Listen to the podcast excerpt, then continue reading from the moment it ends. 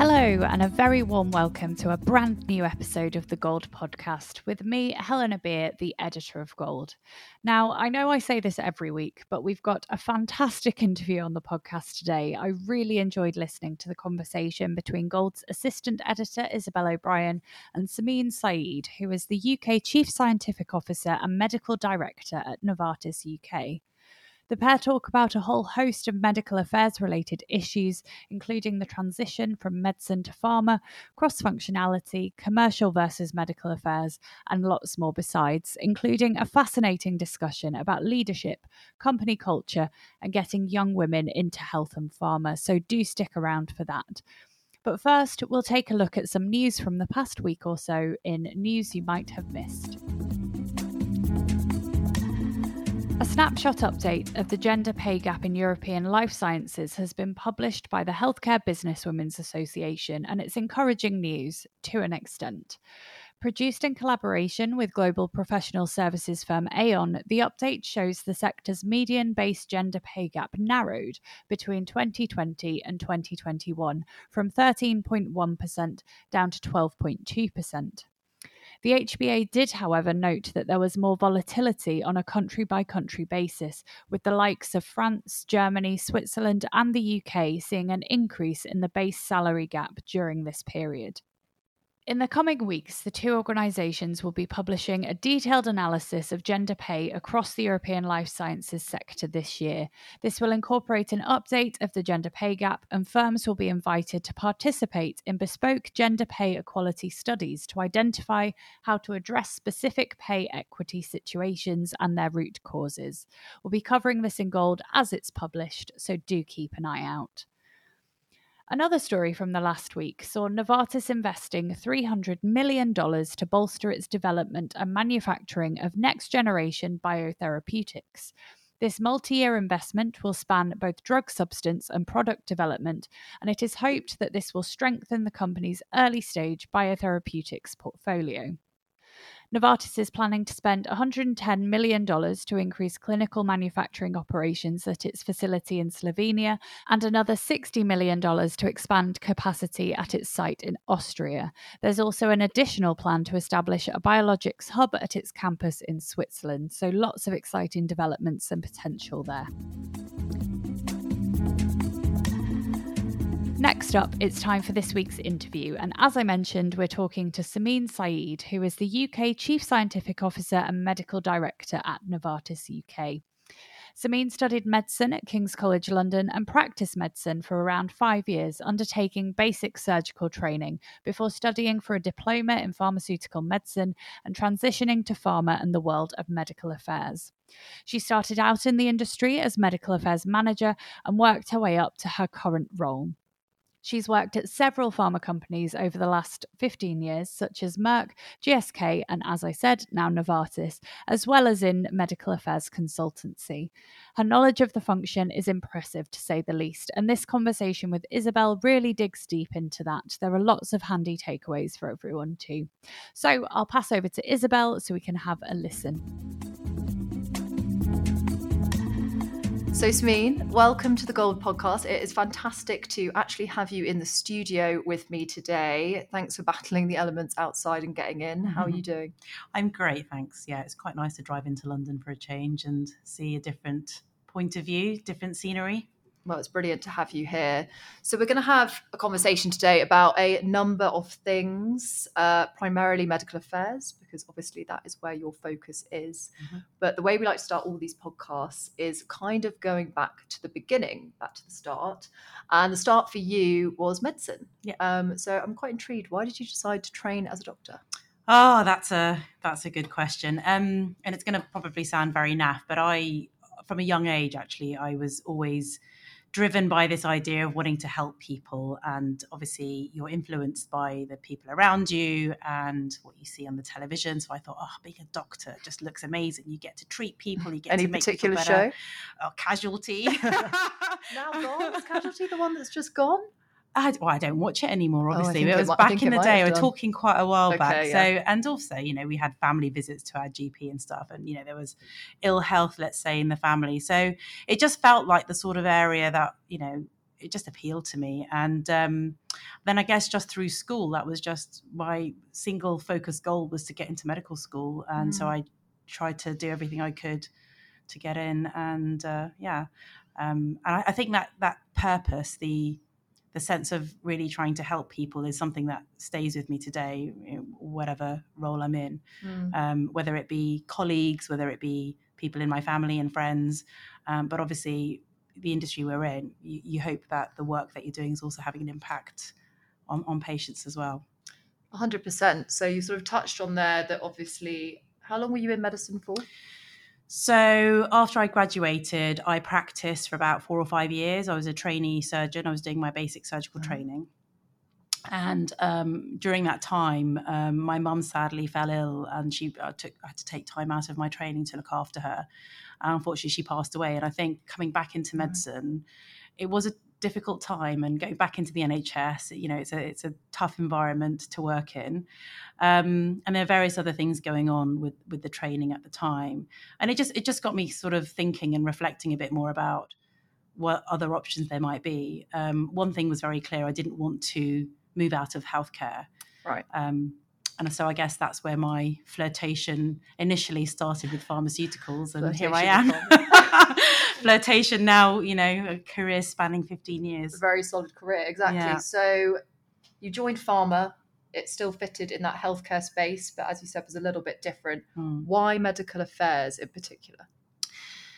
Well, I think at the time uh, when I joined pharma, the place where doctors and um, pharmacists or people with a scientific background naturally gravitated towards was medical affairs. Mm. When I first joined pharma, I didn't really know very much about it. Um, I'd gone via recruitment agents, I'd spoken to some friends in the industry.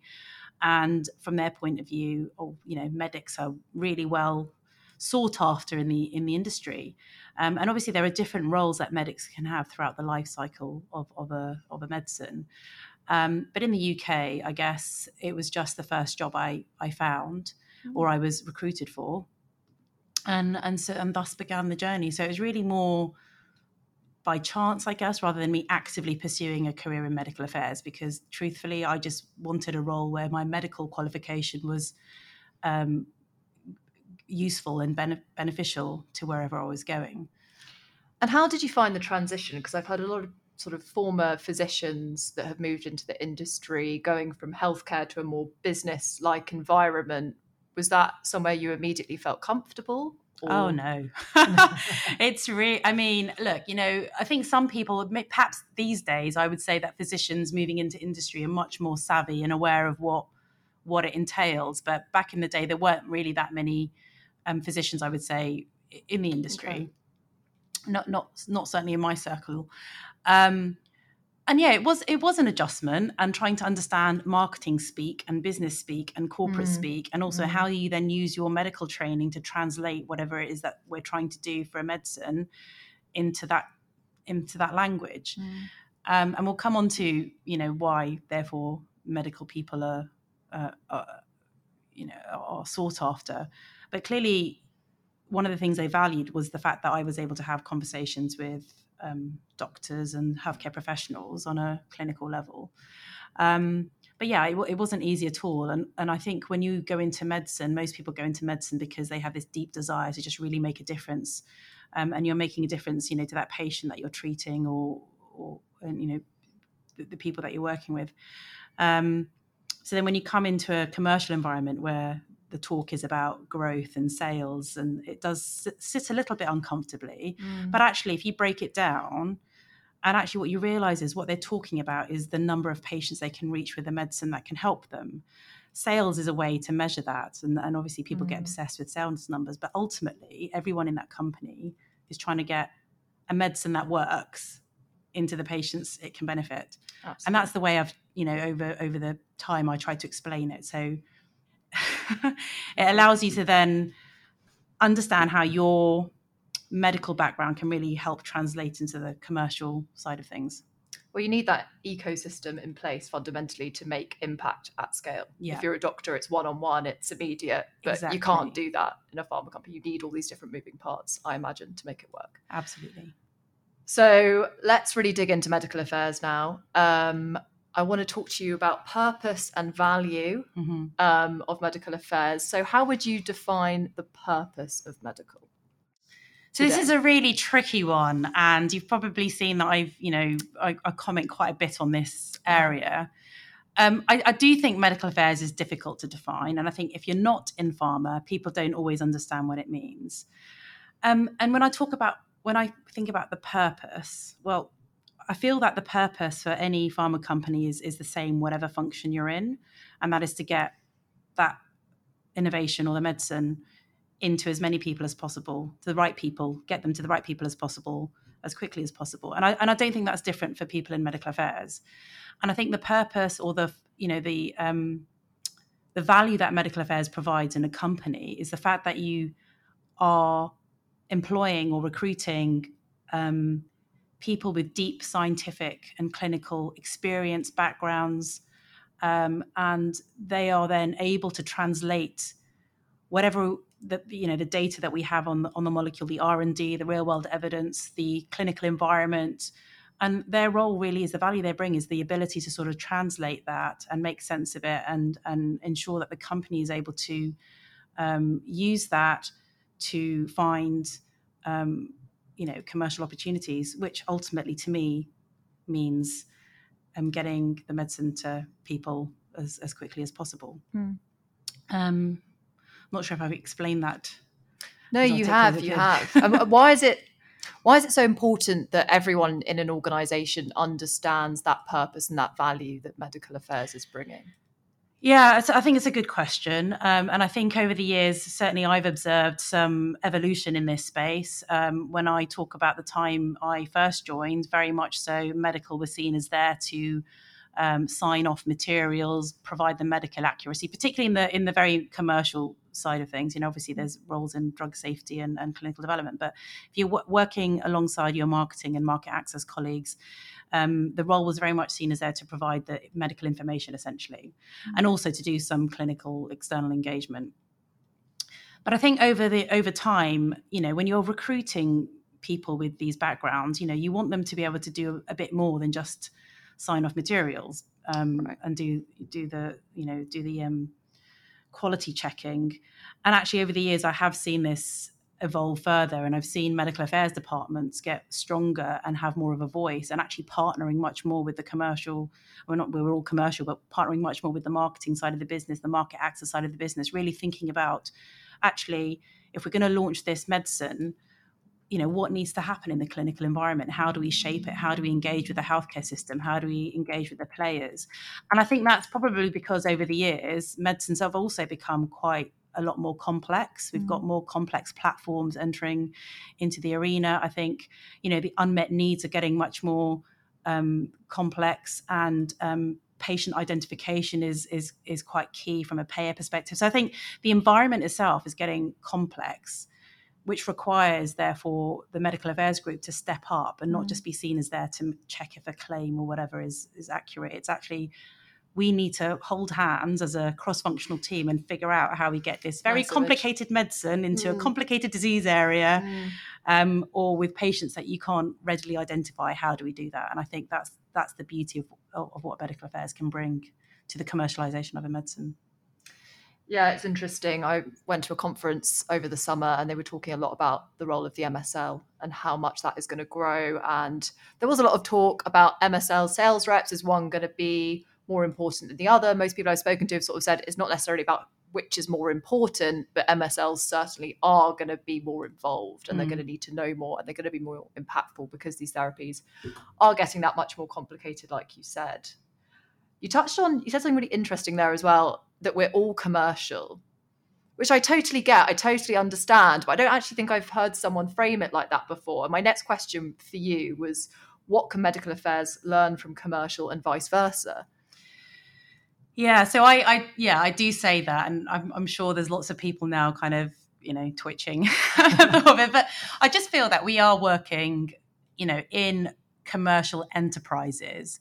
Mm. Even if you're the scientist that's discovering a, a target and has to you know working with the clinical development team to put a program in place and then you've got the safety team defining the uh, parameters of safety and compliance team. Ultimately, we are all there to ensure that the medicine reaches as many patients as possible, the right patients, um, within the confines of our regulatory environment. So we're still all ultimately, I mean, if if the company wasn't making money, then mm. we wouldn't have jobs. And I know that sounds really, you know, no, I but it, it is the, the truth. Fact. It is the truth. it's just and the truth. It is the truth. And I think I wrote an article recently about pharma's reputation, yeah. and something really interesting came out of it that the public have an issue with the profits that pharma make, yeah. but they don't have a a level that they deem as appropriate. They don't really have a scale for what would be mm. a good mm. amount of profit. So there's just this kind of lack of understanding, I think.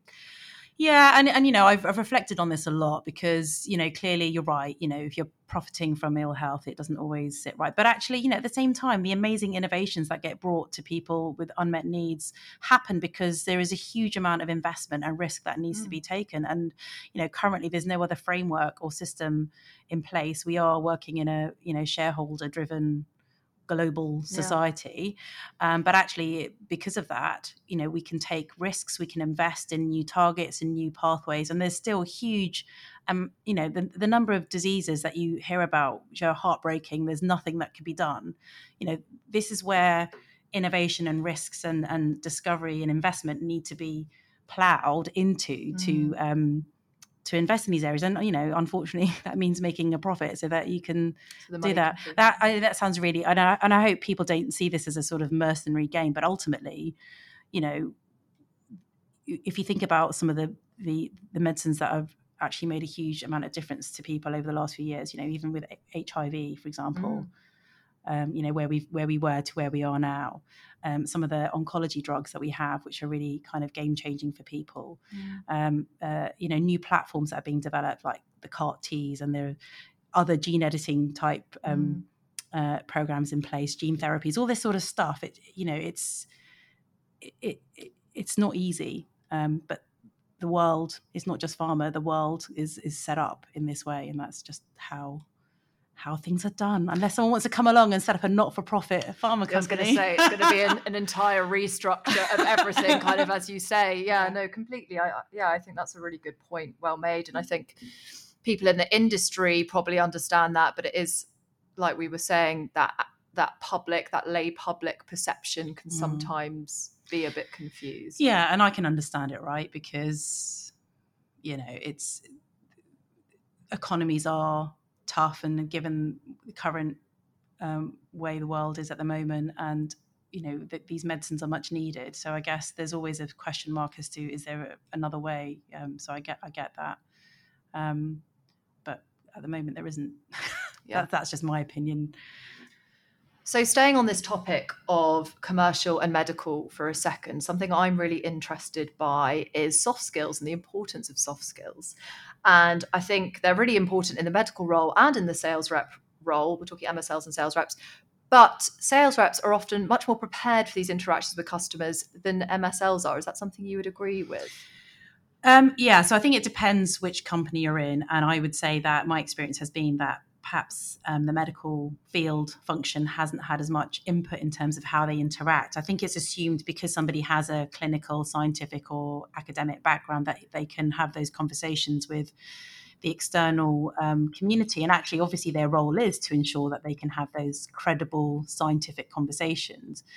But I think if you are looking to blend that ability to have clinical, scientific, credible conversations with you know the commercial acumen then yes soft skills are critical because you need to be able to teach field teams or coach them in in how they interact what it is that they're trying to get out of that interaction um, so you know they're not there to sell but they are certainly there to to get insights or to influence um, mm. um, someone's thought process or to educate or to kind of have some sort of debate on on the science um, and that's something uh, Novartis um, you know the last couple of years our, our brilliant field medical excellence um, head has been implementing, you know, with the team. So we've, we've put in some of those sort of coaching sessions and um, strategic sessions just so that the, the, field teams can get the most out of their interactions. But you're right. I mean, in other companies, it, it was just sort of expected. Oh, you know, you're an MSL off, off you pop, whereas the sales teams would be given much more of a learning and development type package Mm. and soft skills training. So I do think this is, you know, for the future.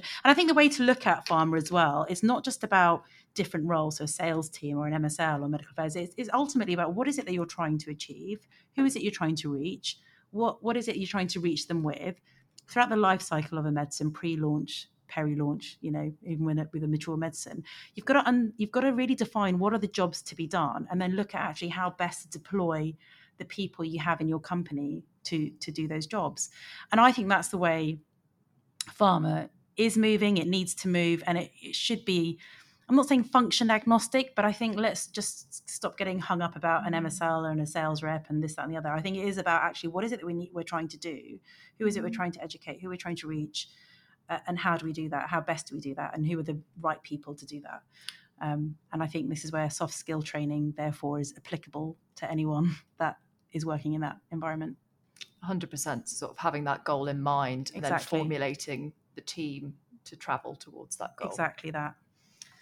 Yeah, I completely agree. I, I I heard something incredibly funny at a conference, which I'm just trying Go to Go to a lot of conferences, Isabel. Yeah, I do. I do. We went to many, many this summer. We've heard the expression of salespeople turn up and throw up. I believe the equivalent in the MSL space could be the data dump.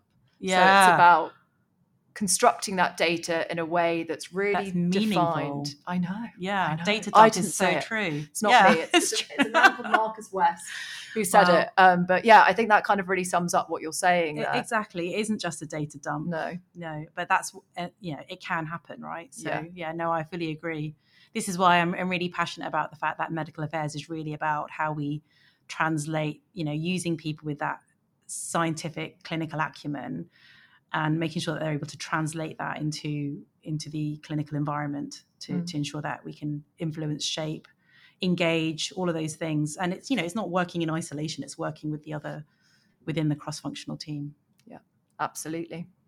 So, moving away slightly from medical affairs and back on to you yes and the industry itself, um, we write a lot about in gold diversity within pharma.